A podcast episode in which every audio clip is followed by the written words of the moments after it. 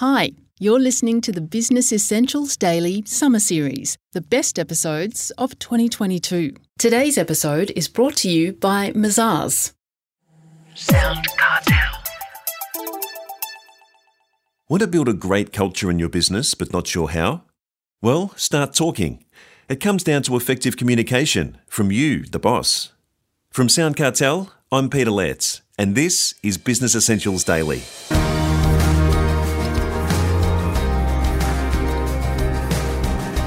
Culture is a business's unseen competitive advantage. That's how business coach Shane Hatton views the importance of culture to an organisation. He says culture impacts so much on your team. If those hard to find top performers enjoy working in your company, you'll be able to hold on to them and attract other talented people. So, how do you build a great culture? Well, it comes down to the conversations you have, and it's what Shane tackles in his latest book, Let's Talk Culture the conversations you need to create the team you want. He says with staff shortages across all industries, your culture has never been so important. He relays to Chris Ashmore some research done by Gallup. The top 20% of performers are the kind of people that are asking questions about culture, whereas everybody else are asking questions about paychecks and perks. You know, what are my annual leave entitlements? They're all asking transactional conversations and questions, whereas people who are really high performers and top talent, they're asking, what's the culture like to work in this organization? So, what can a bad culture do to a business? Bad culture can really influence how people go home at the end of the day. And if you were to ask yourself as a leader or as a team member or as a business owner, how do I go home at the end of the day? Do I go home feeling energized, excited about my work, or do I just go home at the end of the day feeling depleted? And I reckon that's the consequences of bad culture on an individual. So, whose responsibility is it to build a culture in a business? It's such a fascinating question. We did a research project in the September of last year and we asked a thousand managers across Australia who's responsible for culture. And of course, all the managers pointed to the top of the organization and said, well, our senior executive team are all responsible for leading it. The head of the organization is responsible for setting it. Whereas us, the managers, we're responsible for living it out every day and addressing all the cultural inconsistencies and communicating it to everybody. But then when we interviewed senior leaders and executive leaders, they said, well, our managers play such a crucial role in the responsibility when it comes to culture. And the truth is, culture takes everybody to play their part. Culture's everybody's responsibility. However, culture also needs a leader, someone who can step up, take responsibility for the culture, and help bring it to life. Well, Shane, your book is Let's Talk Culture, and it's about having the right conversations to create a great team. So, what types of conversations do you suggest?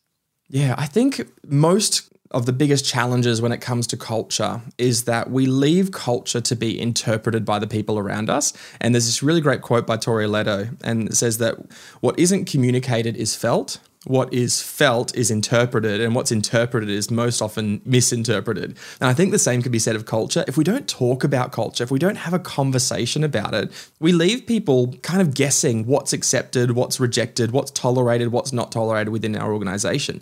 So I've found the simplest way to help shift culture to be the culture by design rather than just being culture by default is to have really good conversations. And if I was to leave people with five really important conversations that they can have with a team or with a business to help bring their culture to life and help it be more intentional, let me give you a helicopter view across the five conversations in the book. The first one is to have an expectation conversation.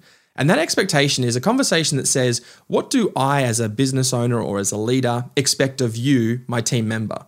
And what do you, as a team member, expect of me, as a leader or business owner? And what do you expect of each other on this team? How do we make that conversation really, really clear? And finally, what does the organization as a collective expect of us? And I reckon as you have that conversation, what you'll find is all three of those groups of people will have something in common. Maybe it's that we want to do great work with good people. Maybe it's that we want to have an optimistic environment. Maybe we want to have an environment of high trust and autonomy. And sitting at the core of those things, we'll find something that helps bring alignment around our expectation. Now, the goal of culture is not to kind of create some homogenous blob where we all think and feel the same. It's to be aligned at the core and still remain inclusive at the edges. So we invite different perspectives. So we can have different expectations but we do have to ask ourselves as a collective, what do we expect of each other? So once we've had that expectation conversation, we can then jump into a clarification conversation, which is about How do I take those expectations, which can seem a little bit abstract and a little bit hard to implement and seem a little bit intangible? So, for example, if we said optimism is a thing that aligns all of us, how would you point at optimism? How would you see it? Well, we really can't. And so that becomes one of the biggest challenges with, say, organizational values. We say we've got the value of integrity, but not a lot of people know how to live out integrity every day. So the clarification conversation is all about how might we live this out every day? I often describe it as how do we make the invisible observable, which is how do we take expectations and align them to really clear behaviors in the business? What are the behaviors that we know if we focus the next three to six months on doing these kinds of behaviors would help shift the culture to be more like what is our expectations of each other? The third conversation is a communication conversation. And now they're all communication conversations, but really the communication conversation is about how do we take what is, you know, part of the words on a wall or on a piece of paper or on sticky notes on the wall, and how do we start to embed those words into our everyday language? So, how do we talk about culture every single day, whether it's at a team meeting, whether it's at a town hall meeting, and how do we make it memorable and sticky for people? So, what are the phrases or what I call team memes, the things that we could say over and over again that become sticky and embedded into our language? Language? What are the stories that we could tell that when someone says, What's the culture like here? we go, Well, let me tell you a story that helps describe it. And then the final two conversations are kind of like a left and right hook I describe, which is both what we celebrate and what we confront. So it's a celebration conversation and the confrontation conversation. Now, the confrontation conversation is about how do we address cultural inconsistency when we see it? And it's all about making that difficult feedback less difficult. And so when we do that, it's asking, well, how do we identify the behaviors that are not helping us build the culture we want and address them really quickly rather than letting them accumulate over time? And on the flip side of that, it's also kind of really important to recognize what are the behaviors that we're exhibiting that are helping us build the culture we want? And how do we celebrate those things? And the key is to make that recognition more meaningful. And we make it meaningful when we link the behavior to the culture that we're trying to create. Because I often ask leaders, I said, if your team member that you just rewarded recently, if everybody on your team did the behavior of what you just rewarded, would you be happy with the kind of culture that it creates? So, for example, imagine someone stays until nine o'clock at night. They haven't managed to get their work done, but you say, Thank you so much for staying back late and you know getting all of your work done until nine o'clock at night. Ask yourself, if all of my team stayed back every night until nine o'clock after hours to get their work done, would I be happy with the culture that that created? Maybe not. So we need to be really intentional about the conversations and the behaviors that we reward and recognize. Uh, do you have any examples of businesses that have a great culture?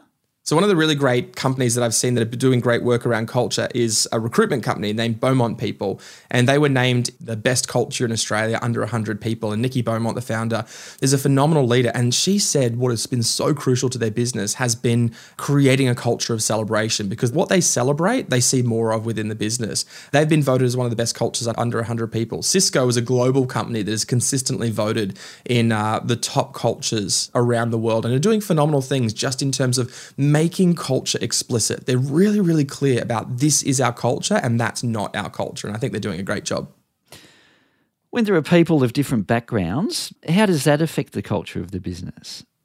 Yeah, what's fascinating about culture is every time you remove somebody from a team or bring somebody into the team, the culture is dynamic and so it will change.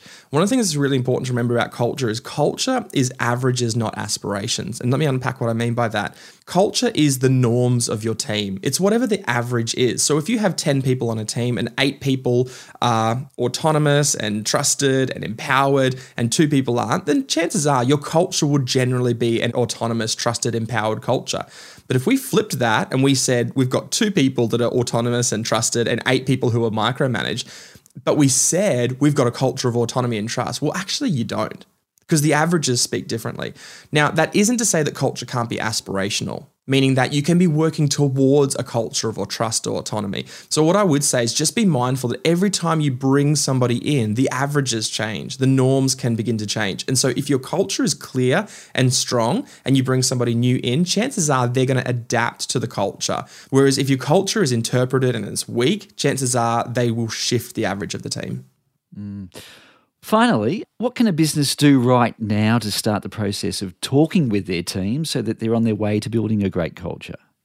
Yeah, I think it's a, such an important question to be asking. I think the first thing is to recognize that culture can be influenced. You can influence the culture that you want. And so the first thing is to ask yourself, what kind of culture do I want? do I want a culture that is empowering? Do I want a culture that is trusting? Do I want a culture that is optimistic? What are the things that I want to build within that culture? And then, secondly, invite your team into that conversation. Don't just let it be something that you say, this is the culture that we want to create. I'm going to impose that on everybody and force them to kind of be a, be a part of this culture. Ask yourself, what's the culture that I want? And then invite others to be a part of that conversation. You might just be surprised at what great results can come from including people in part of a conversation about culture. Shane Hatton, author of Let's Talk Culture.